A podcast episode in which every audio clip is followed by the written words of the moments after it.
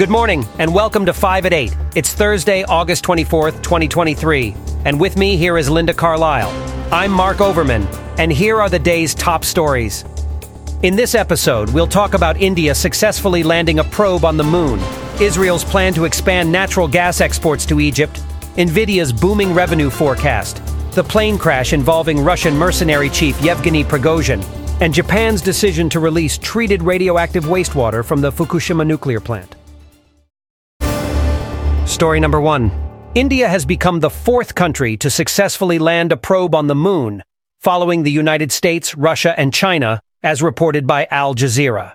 The Indian Space Research Organization's Chandrayaan 3 made a historic landing near the moon's south pole, marking a significant step for lunar exploration and India's status as a space power.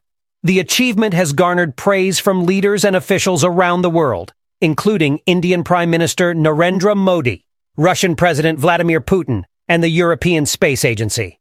The U.S. Department of State's Bureau of Oceans and International Environmental and Scientific Affairs, as stated by Al Jazeera, commended the success, stating that it will inspire future generations.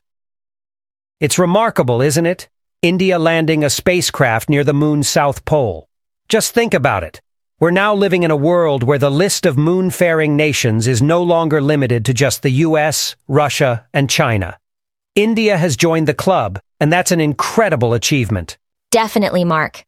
The Chandrayaan 3 mission is not just a scientific achievement, it's a testament to the progress India has made in technology and space exploration.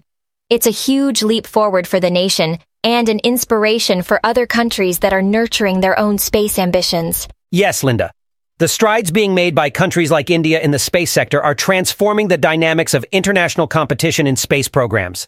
The narrative of the space race isn't just about the US and Russia anymore. I reckon this could lead to some interesting developments in terms of international space laws and diplomatic relations. That's a thought-provoking point, Mark.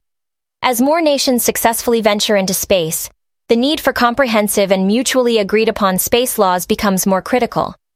The lunar surface isn't owned by any one country, so we need a framework that not only encourages scientific exploration, but also ensures that it's done responsibly, ensuring the long-term sustainability of outer space. And you know, there's also the economic angle to this. As space exploration expands, so do the possibilities for economic growth. Whether it's mining for resources on asteroids or the moon, or the potential for space tourism, the financial implications are just as vast as space itself. The economics of space exploration are indeed fascinating. However, it's also essential to consider the potential risks and challenges. The pursuit of resources could lead to disputes, and the increase in space traffic could intensify the problem of space debris. It's a complex issue, requiring a delicate balance between exploration, exploitation, and preservation. Story number two. Israel plans to expand its natural gas exports to Egypt from its Tamar field, as reported by Al Jazeera.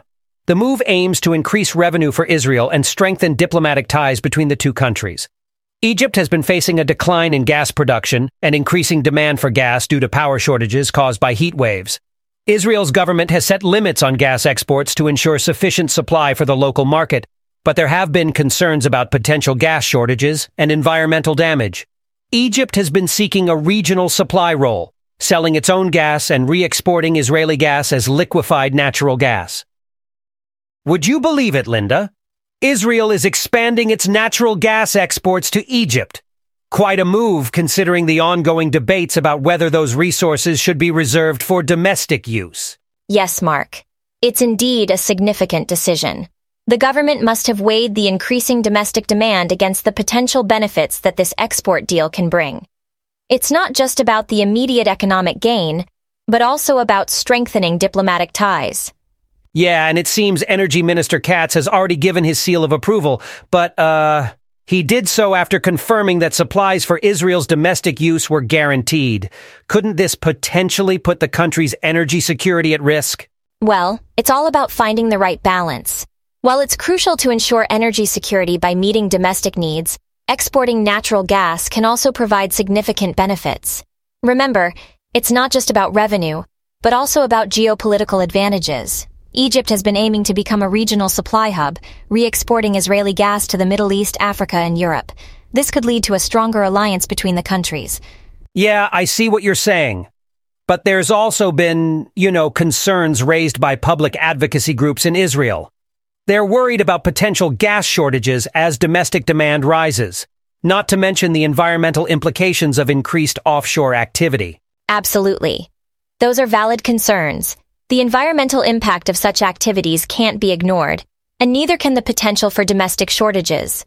These are the kind of complex issues that countries around the world grapple with when deciding how to allocate their natural resources. It's a delicate balancing act. Delicate indeed. And, uh, going off that, I guess we'll have to wait and see how this decision pans out for Israel, Egypt, and the region as a whole. Yes, it will be interesting to observe. These decisions can have far-reaching effects, and they're not to be taken lightly. It's a prime example of the intricate interplay of domestic needs, international relations, and environmental considerations in managing natural resources. Story number three. Chip designer NVIDIA has exceeded expectations with its third quarter revenue forecast, driven by the booming demand for its chips that power artificial intelligence, AI, applications. According to Al Jazeera, the company's shares rose by 8% after the announcement, reaching an all-time high. NVIDIA's dominance in generative AI technologies, which rely heavily on its chips, shows no signs of slowing down. The company plans to buy back $25 billion of its shares, adding to its already tripled stock value this year. Demand for NVIDIA's AI chips is outstripping supply by at least 50%, a trend that is expected to continue for several quarters, as reported by Al Jazeera.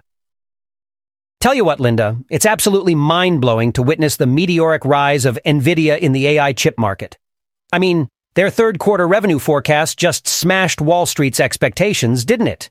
Not only that, their share buyback scheme seems to be paying off with shares hitting an all-time high. It's a testament to the power of innovation and entrepreneurship, if you ask me. It's fascinating to see how NVIDIA's success is not just confined to their own progress, but it's also lifting the shares of other big tech stocks.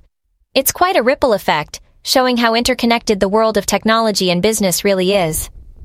But what I find particularly intriguing is how the demand for NVIDIA's chips is coming from a wide range of sources, from startups to tech giants like Microsoft. It's quite the testament to their strategic positioning in the market.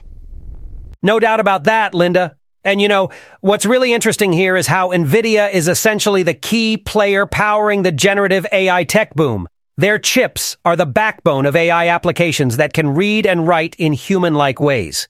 It's like we're living in a science fiction movie, isn't it? It's almost surreal.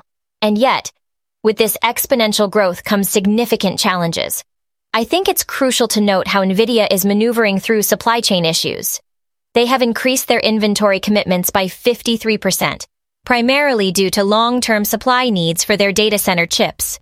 It's an important reminder that even the most innovative companies are not immune to these logistical hurdles. And let's not forget the role of international politics in this. The surge in demand from China and their rush to stockpile chips before possible U.S. export curbs kick in, well, that's a whole other ballgame. It's a complex landscape, but, as I always say, adversity is just opportunity in disguise. A fitting sentiment, Mark. The landscape is indeed complex and ever evolving. The future will certainly be interesting to watch, especially as AI continues to redefine traditional industries and the way we live and work. This is only the beginning of the AI revolution. Story number four. A private plane traveling between Moscow and St. Petersburg has crashed, killing all 10 people on board, including Russian mercenary chief Yevgeny Prigozhin, as reported by Al Jazeera. Prigozhin, who was listed as a passenger, is the chief of the Wagner Group, and has been seen as a challenge to Russian President Vladimir Putin's authority. The cause of the crash is still unknown, and it is yet to be confirmed if Prigozhin was actually on the flight.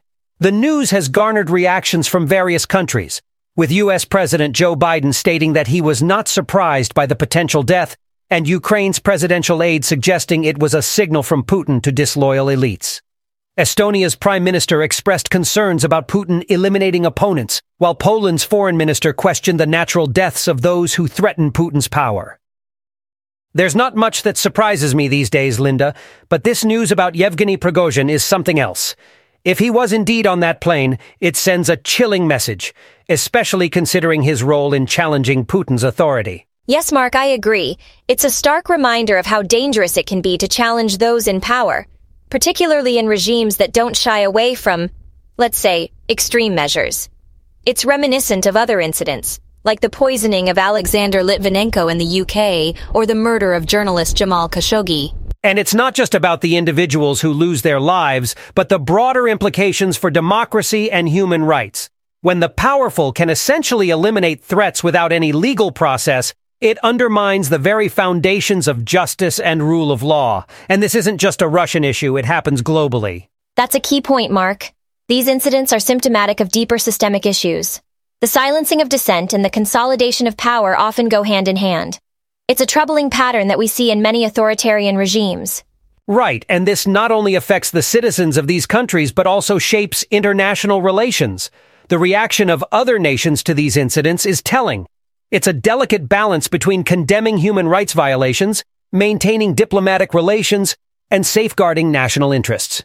And it's not just about the immediate reactions, but the long-term implications. How do these incidents influence policies, alliances, and global governance structures? And more importantly, how can the international community effectively respond to these situations to promote justice and accountability? Story number five. Japan will begin releasing treated radioactive wastewater from the Fukushima nuclear plant, as reported by CNN International. The water, contaminated by the 2011 earthquake and tsunami, will be discharged in a highly diluted form. The plan has faced opposition from some countries, including China and Pacific Islands, who argue it could pose a threat to human health and the marine environment. The US and Taiwan have supported Japan's decision, while China has called it selfish and irresponsible. Some governments have banned food imports from parts of Japan, and Hong Kong will ban certain food products following the release. Will you look at that, Linda? Japan has started releasing treated radioactive wastewater from the Fukushima nuclear plant. It's a fascinating yet controversial move. I mean, on one hand, you have the technical aspect of it all. TEPCO, the electricity firm, has reassured that they've been treating this water for years to filter out all removable harmful elements and will heavily dilute it before releasing. And they're not going solo either, with the IAEA monitoring the situation. That's true, Mark. But, as we know, this isn't just about technicalities. It's about public perception and trust. And clearly, there is a significant amount of distrust from regional countries and consumers. Many are hoarding salt and seafood, fearing contamination.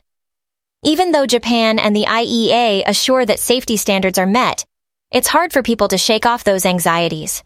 It's a bit of a damned if you do, damned if you don't situation. You got countries like the US and Taiwan saying it should have a minimal impact, and then you have China and the Pacific Islands, who are staunchly against it, citing potential threats to human health and the marine environment. And I can't help but think about the long shadow of past nuclear incidents like Chernobyl and Three Mile Island. Those incidents have left a lasting impact on how people perceive nuclear energy. And while nuclear power can be a part of the solution in fighting climate change, managing the waste it produces is a significant challenge.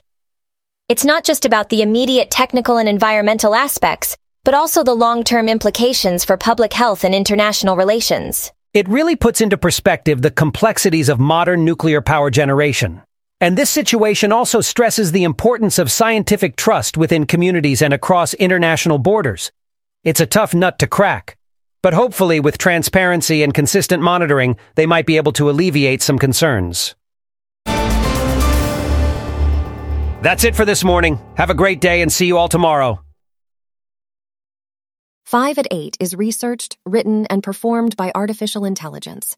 For more information, visit botcaster.ai.